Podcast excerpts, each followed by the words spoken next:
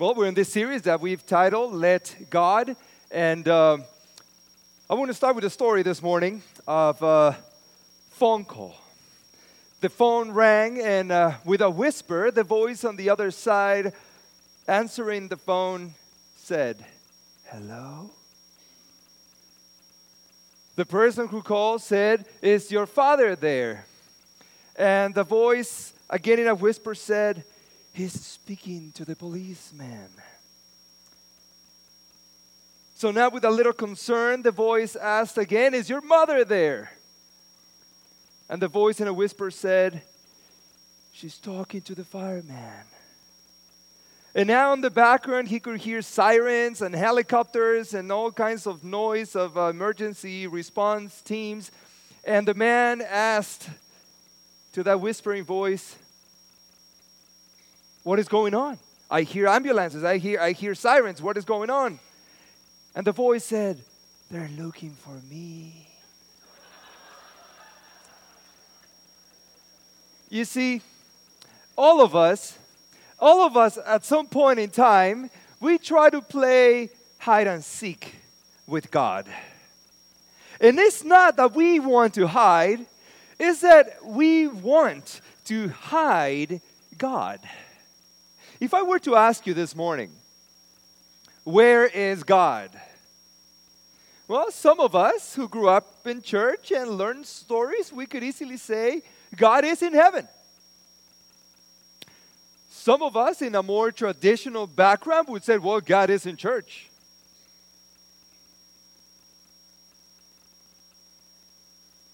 The problem is that God is not limited to a place and a time. God is everywhere. I want you to take your notes out. Those, uh, I don't know, I'm colorblind. I don't know if it's green or blue sheet of paper that you got. It's blue. How many of you say it's blue? How many of you say it's green? Wow, some of you. Okay, that's interesting. All right. All right, well, that blue, that greenish, bluish sheet of paper, take it out. And let's take a look at what Jeremiah chapter 23 says. Am I a God near at hand, says the Lord, and not a God afar off? Can anyone hide himself in secret places so I shall not see him? Says the Lord. Do I not feel heaven on earth? Says the Lord. As we read the words of Jeremiah, we find some interesting things about the presence of God. If you realize the questions are like one of those questions, it's a hot today when it's 100 degrees. One of those obvious answers that there's not no, there, there's no there's no other possibility but to say, yeah, you're right.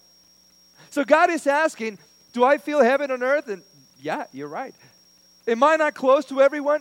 Yes, you're right. God is everywhere. See, last week we talked about his knowledge, and, and, and, and the word is omniscience. But today we'll talk about another word omnipresence. See, we, we have difficulty understanding the, the concept to be everywhere at once because we are finite creatures. We wish at times that we could be in more than one place at a time. Am I wrong, sisters? You know, be at school, be at home, be at work, be everywhere. Yeah, because we want, we oftentimes we long to be in a different place at the same time. But see, God is able to do that.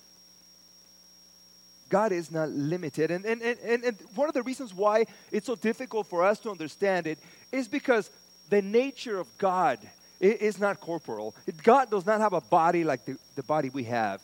God is spirit. And that allows Him to be everywhere. Now, there's one thing that we need to understand the fact that God is everywhere does not mean that God is in everything. Let me explain. There is a, a, a theological idea called pantheism.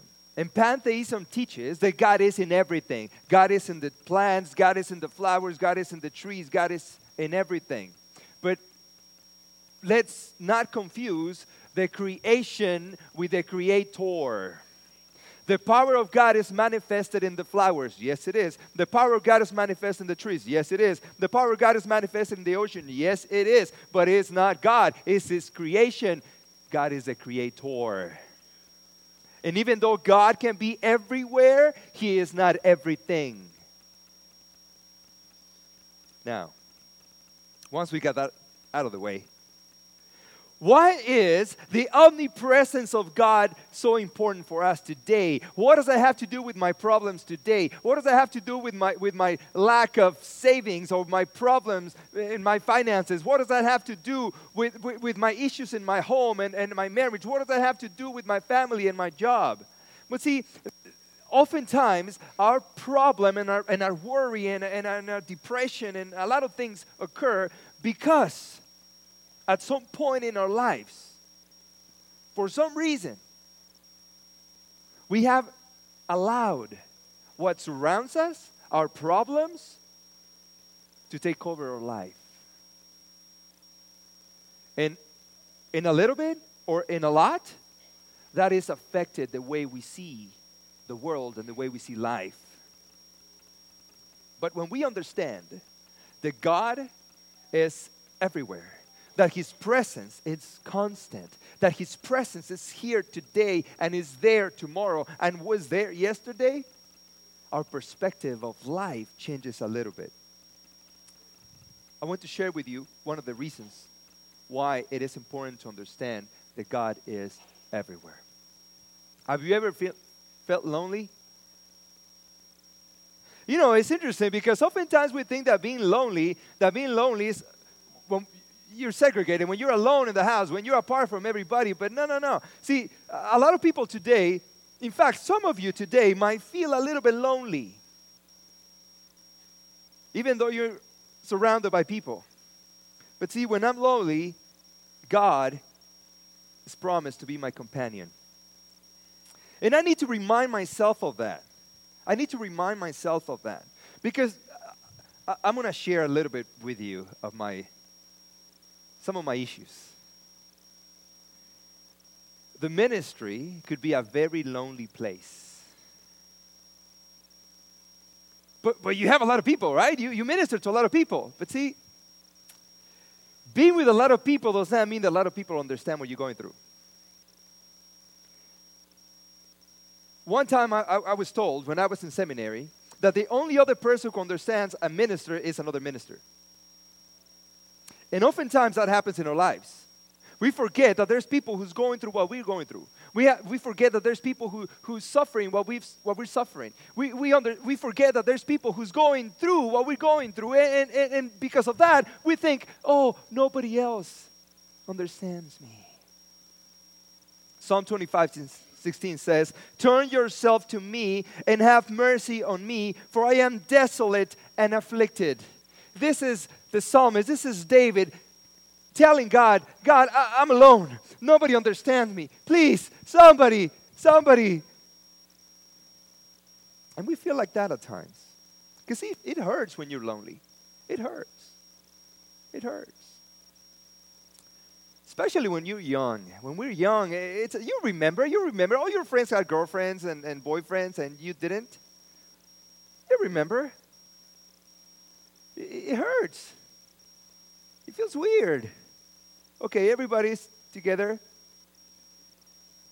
You know, I remember when I, when I was a, a, a young kid and, and, used to go to Sabbath school class, and, and, and when the topic of creation came around, you know, God created the bunnies, and there was a, the bunny and the bunnyette, and, and the deer and the doe, and, and this and that, and God saw that Adam was alone. That is so deep. Let me tell you why. Because God said, It is not good for man to be alone. God made us not to be alone. And let me explain why to you. Because God says in everything that He did in creation, He said, and He saw that it was good. But now He looks at Adam and He says, It is not good. God was not created to be alone. Humanity, men, women, we were not created to be alone.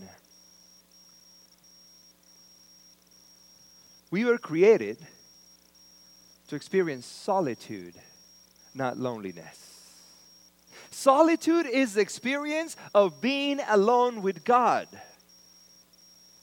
Loneliness is being apart from everyone else, including God.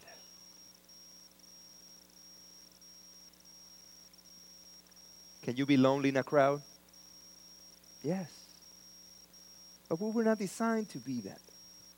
In fact, Hebrews 13:5 says, "Let your conduct be without covetousness. Be content with such things as you have, for he himself was said, I will never leave you nor forsake you." Regardless of the circumstance that you're going through, don't forget God is there. God is there. Our problem is not the ability and power for Him to be there. Our problem is that we don't realize that He is there. We don't want to accept that He is there. We don't remember that He is there. In fact, sometimes we don't want Him there. And that is when loneliness sets in. But the benefit of understanding this is that when I understand, when I realize that God is there, the benefits is of, of His presence is that God's presence cheers me up. You know, last week I was telling you about the magical powers of driving into the church's parking lot. Remember that? That everything goes wrong at home, but once you come in the, into the church, happy Sabbath. Well, the same thing happens the other way around. Sometime, some, sometime uh, a brother left the church, and we were talking outside uh, after worship, and he said, "Pastor, you know, uh, when I leave church, when I'm here, I feel so feel so happy, so so enthusiastic. But then Monday comes and, and, and Tuesday, and, and I don't feel the same anymore. That's right. And I said, well, perhaps it's because when you come to church, you, you open the word, you sing, your heart is receptive to the presence of God. But when we go back home on Monday and Sunday, and well, usually go Sunday first, right? Sunday and Monday and Tuesday and Wednesday, maybe the Bible is not open. Maybe, maybe there's no song in your heart. And, and whatever attitude you'd had at church on Sabbath when you worship is no longer present during the week. And of course, the acknowledgement of the presence of God in your life is not going to be the same. Are you breathing? So, the benefit of understanding that God can be with me every day of the week cheers me up. And the fact that it's just at hand, it should give us comfort when we feel lonely. The second thing that I want to share with you is that when I'm worried, when I'm worried, God is my confidence. God is my confidence. It's funny, when we're young, we want to get old, right? I see my kids and then they're thinking, you know, oh, I want to get old. I want to be older. I want to go to college. I want to do this. I want to be on my own. I want to start driving a car. I'm like, oh, but you have to pay for insurance and gas. Because when you get older, you get all these privileges. But they come along with responsibilities. And that's when responsibility comes, is when we start to worry. And we worry about ourselves, we worry about our family, we worry about our children. And, and, and you know, I, I have, you, you, you've seen my parents. They worry about me as if I was still a child. And I love that, though. Don't get me wrong, especially on my birthday.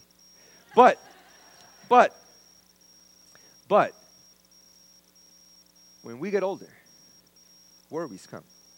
And the older we get, the more responsibilities we get, our worry gets bigger and bigger and bigger. And oftentimes we forget that God can be our confidence. Isaiah 43 2 says, When you pass through the waters, and this is the Bible reading that we had, the brother Haley read to us this morning. I didn't cut you off this time. When you pass through the waters, I will be with you, and through the rivers, they shall not overflow you. When you walk through the fire, you shall not be burned, nor shall the flames scorch you. For I am the Lord your God, the Holy One of Israel, your Savior. Now, none of us, none of us have the ability to predict the problems we'll face this, this week. None of us. But there's one thing we can be sure of that in the midst of the challenges and problems that we'll face this week, God is going to be with us. There's no doubt about that. I'm going to share a couple little stories from the Bible that I, am passionate about because I love these stories. The first one, the first one. this is uh, found in Daniel chapter 3. This is a story of Daniel's three friends. Remember that story? I think it's also known as a, as a three Jewish men story, Hebrew men. I guess in different language they're Jew, other Hebrew, whatever. Um, both of them are accurate though, because they were from the tribe of Judah, so they were Jews. So they are in Babylon, and, and just like Daniel, they were placed in, in, in positions of authority. They were governors of, of different um, uh, provinces, and they were advisors to the king. But now the king, if you remember chapter 2, in chapter 2, the king, Nebuchadnezzar, has, a, has his dream. And in this dream, he sees a statue. And the statue was composed of different metals gold, silver, bronze, iron, and the feet were a mixture of clay and iron. So Daniel is there. The king has a dream, and, and nobody can tell him. And Daniel comes and said, O king, he tells to Nebuchadnezzar, You are the head of gold. Now, that sounded so good, didn't it? You are the head of gold. But after you, Daniel says, there is a lesser king coming. Okay, that wasn't so good. Because no king wanted to hear that his kingdom had an expiration date. Daniel didn't die for the bad news. But in the next chapter, we find Nebuchadnezzar building a statue completely out of gold. Like saying, Daniel, that's a good idea, but let me tell you what, my kingdom is not going to end. In fact, I'm going to make everyone, every single one of the governors, every one of the people in charge to worship my statue. At the sound of the music, everybody should bow down. And you remember the story, right? We remember it from when we were kids. The, the trumpet flew, and uh, the trumpet flew. It didn't flew, it, it blew. Um, well, maybe, right? Bow down. No, just kidding. Um, so, so everybody bows down except the three young men. It, it's always come to my head the question wh- why wasn't Daniel there? Well, you have to remember something. They were not in the capital, they were not in the palace, they were in the province of Dura. Daniel had become already the governor of Babylonia. When the king was not in the palace, someone trustworthy had to stay guarding the throne. The one who stayed was Daniel. Are you with me? So now, when they're in the province, the, the music goes, everybody bows except these three young men, and they're accused. Pe- people come to the king, other Babylonians come to the king and tell him, Oh, king, let me tell you that there's three Hebrew men who are not bowing before your statue. When they come before the king, the king has a question Why aren't you doing it?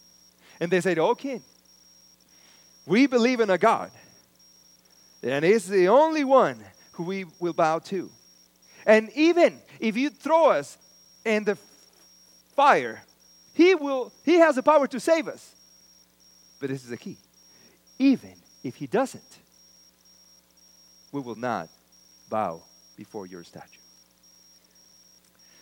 The story tells us that these men were taken by soldiers, taken into the fiery furnace, and the fire was heated up seven times hotter now, let me explain something to you. It wasn't that it was 300 degrees and then they multiply it by 300 and then uh, uh 700. No, no, no. See, they didn't do that.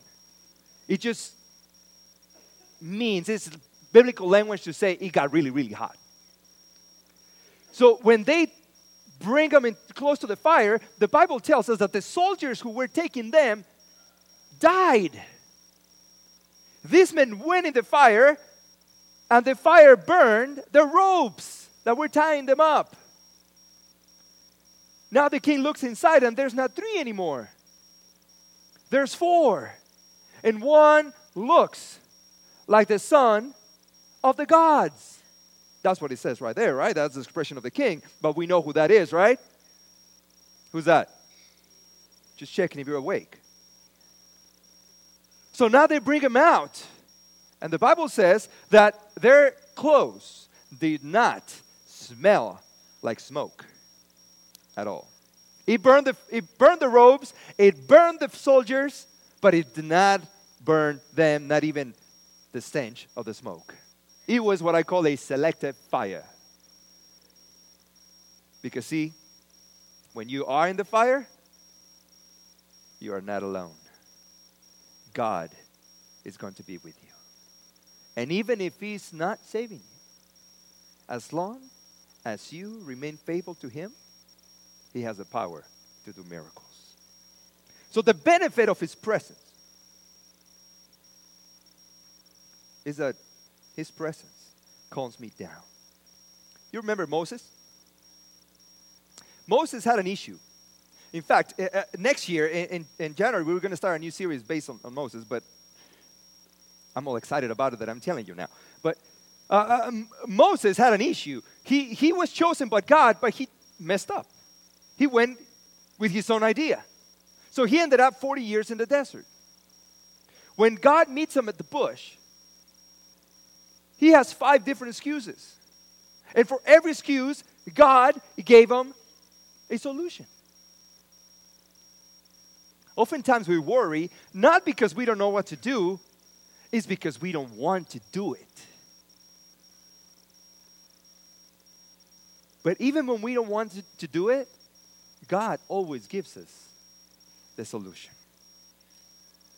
Psalm 23 4, yeah, though I walk through the valley of the shadow of death, I will fear no evil, for you are with me, your rod and your staff, they comfort me. Now, this is the image of a shepherd, right? How many of you have been shepherds ever?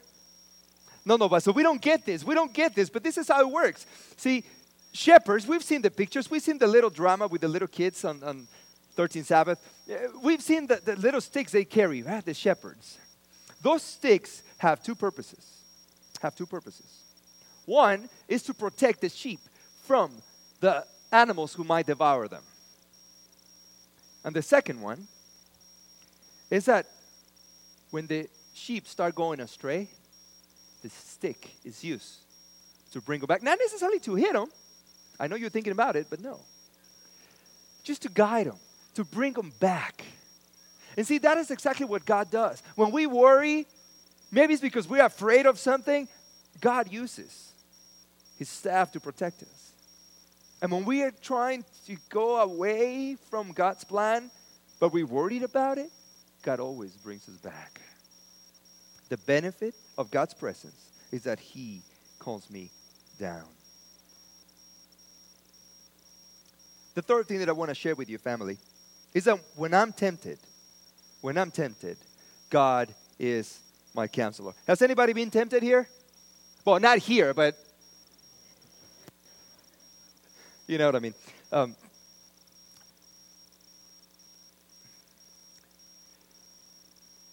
the way I see temptation is like this. There was a time when in every household we had a VCR. Remember the VCRs? Video cassette recorders. They all look the same, just different colors. The buttons were the same play, pause, stop, record, fast forward, rewind.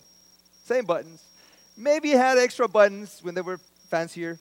The $30 one and the $100 one did exactly the same thing one, two heads, one, four heads. You remember. VHS players were interesting. In fact, we, they, were so, they became so common that when we bought one, we took it out of the box and we plugged it right away. How many of you ever read the instructions?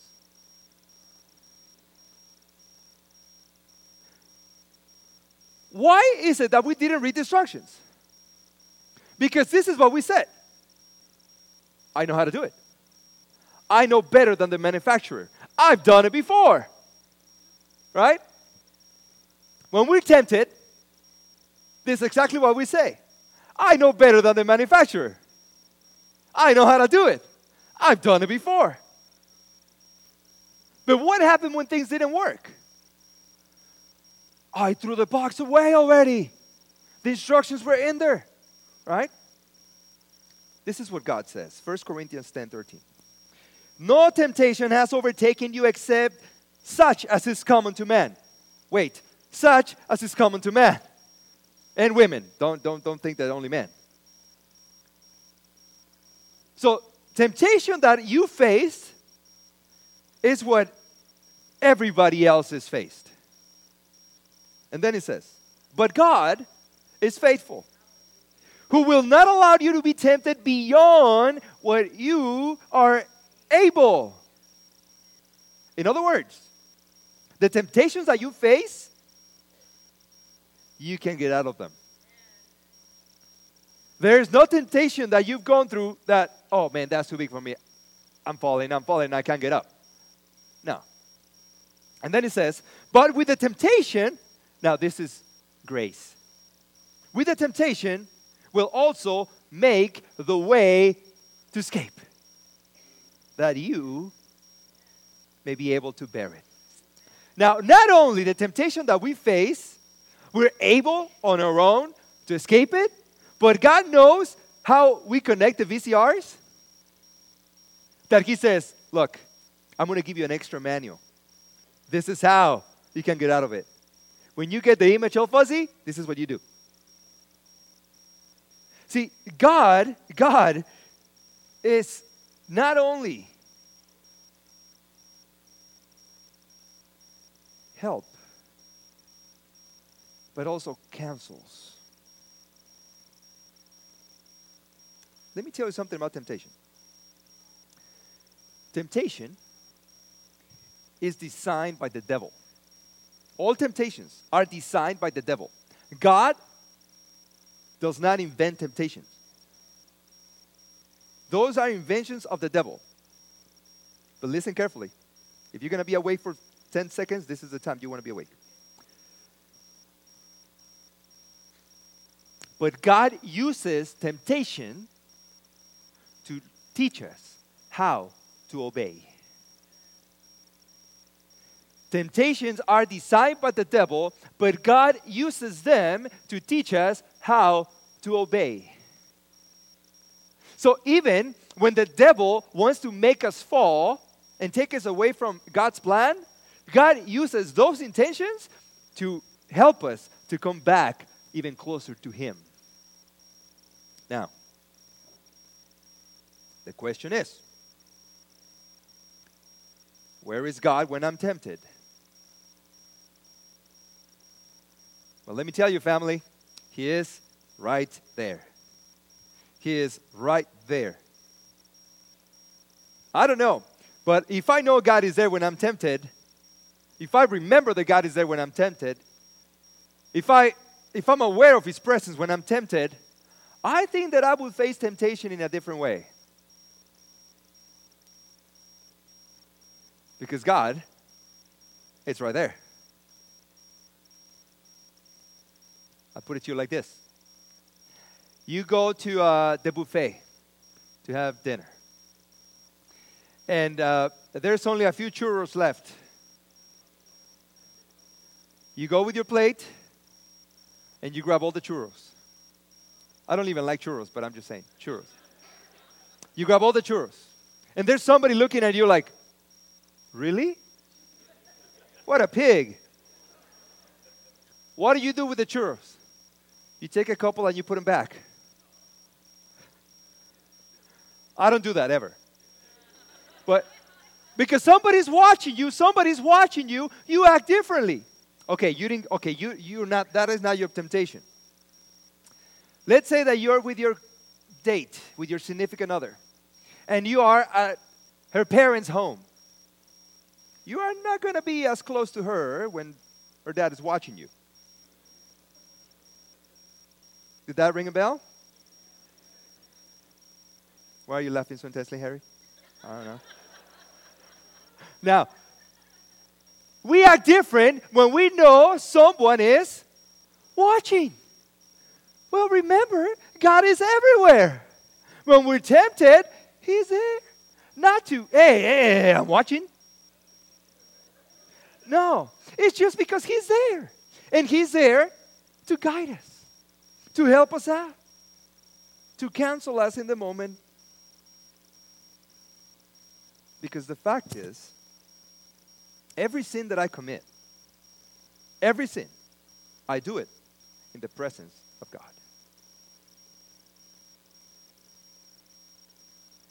And when I remember that, the next time that I'm tempted, I might behave a little different. The fourth thing that I want to share with you is that when I'm discouraged, God is my comforter. A while ago, I read a book titled, Where is God When It Hurts? And the author goes, Everywhere. And at the end says, God's right there. And that is so true. I didn't have to read 199 pages to know that God is there. God is there. Psalm 34 18 says, The Lord is near to those who have a broken heart. By the way, at the end, at the end, there's a card for you. And I'm sure some of you, I've seen you, I witnessed it. Some of you are memorizing the text on the cards. I know that for a fact. But I know some of you have been tempted by the devil not to do it. This is a text that we'll have to memorize this week. Let's read it. The Lord is near to those who have a broken heart. And if there is something that I can be assured of today, is that every single one of us at one point in our lives, even right now, have experienced a broken heart. And God is there. God is there. And saves such as have a contrite spirit. Some of you are going through rough times right now. And some of you might be discouraged. You don't know what to do. Life is very difficult. And there's always challenges, there's always problems. There's always people who let us down. Our employment let us down. Our health lets us down. People who we trusted the most let us down. But God is there. God is there. Jesus was teaching to his disciples, and in the middle of the teaching, he said, Guys, I'm leaving. What? Jesus, we left everything. We left our jobs, our families, we left everything to follow you. What do you mean you're leaving? Yes, I'm leaving. It is necessary for me to leave. Where are you going? When is this happening? These are the words of Jesus. I will leave you a comforter. Someone who's going to be with you now until the end of time. Because you will never be alone. My presence is going to be with you. You might not be able to see me, but you will have the assurance that I am with you. And everything that you do in my name will be done. When you remember that I am with you. Psalm 116:8 says, "For you have delivered my soul from death, my eyes from tears, and my feet from falling. I will walk before the Lord in the land of the living. I believe before I spoke, I am greatly afflicted. I said in my haste, all men are liars." Let's go backwards on these texts because I know you're confused. The psalmist is making an assessment of the reality of his life, of the relationships that he's experienced. And the first conclusion that he arrives is this all men are liars. And some sisters might say, Amen. He's saying all men are liars, and the reason why all men are liars is because we are given to sin. We fall into temptation. And usually, this is what happens, family, and it happens to all of us. When we commit a sin, the next thing that we think about is, how can I hide it? And that automatically, automatically makes us liars because we're trying to cover the truth. And unfortunately, we try to cover the truth before God because we forget that God is there. And then it says, verse 9, I will walk before the Lord in the land of the living. The psalmist says, If I do not walk with the Lord now, I will not be able to walk with the Lord later. If I don't understand that His presence is with me today, I will not understand that His presence is going to be with me for eternity.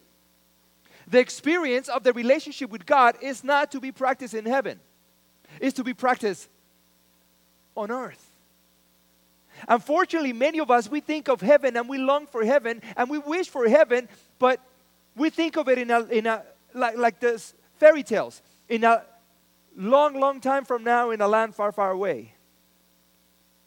But the intention that God has for us is not to live for then, is to live for now so that we can be ready for then. So this is what, what the psalmist says for you. you. See that you, the Y, is capital? That means that is who? God. For you have delivered my soul from death, my eyes from tears, and my feet from falling. When I was tempted, when I was suffering, when I was heartbroken, you have been there at every stage of my life. When I was heartbroken, you were there. When I was tempted, you were there. When I felt abandoned, you were there. Because you have been always there. And because you have been always there, I want to be with you. Notice that the experience of the psalmist is something that happened during his life. It was not something ethereal, something that will happen in the future in another place. It was experience that happened on earth. Because the benefit of understanding God's presence is that He sees me through while I am on this planet. I'd like to show you a, a picture of a bridge that some of you might have even driven through it or walked through it. This is a Verrazano Bridge in New York. This bridge, this bridge is, was built to, to unite the boroughs of, of Staten Island and uh, Brooklyn. And today, I can use my iPad and ask Siri, how long? Long is the Verrazano Bridge? And Siri would tell me, would give me straight facts. But if I were to ask a retired construction worker, 85 years of age today, who for two years when he was in his 20s worked in the construction of this bridge, I would not only get the dimensions, the right dimensions, I would also get stories about the bridge experiences about the bridge, details of the bridge that nobody knows because it happened as, it, as the bridge was being constructed. Family. The reason, the reason why I'm sharing this with you is because our problem is that our Christianity, our religion, our experience has become a knowledge issue. It has been a, a cognitive experience. But what God is saying here, family, what I'm trying to tell you today is that the only way that our life on earth can be the same life that we have, that we experience in heaven, is when today we allow God to be part of our experience in every area of our life. Yes, even when we suffer. Yes, even when we're tempted. Yes, even when we are heartbroken. Because it's in those moments when we experience God the least. When we, when we allow God to be part of those moments, our experience on earth becomes real. Because it's nice to say, God, you're here when everything is fine. Oh, we're so blessed. But we forget that God is also there when things don't, don't go so well. And the difference between Siri and the retired construction worker is that he has been there. Just like the psalmist. When I was alone, when I was about to fall, when I was tempted, when I was heartbroken, you have been there. So it is my prayer today that we let God be part of our difficult moments, just as we let Him be part of the good ones Just as we acknowledge God when we receive blessings, let's acknowledge God's presence when we don't. Because then and only then, the robes can be burned and oceans can be parted. Then and only then, hearts can be transformed. And God will receive all the glory. But only if we let Him. Let's pray. Heavenly Father, we are before you today. You know our hearts, you know our minds, you know our thoughts, you know everything about us.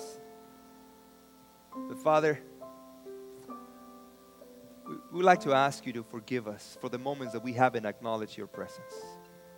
We want to ask you to forgive us for the moments that, that we forgot that you have always been there.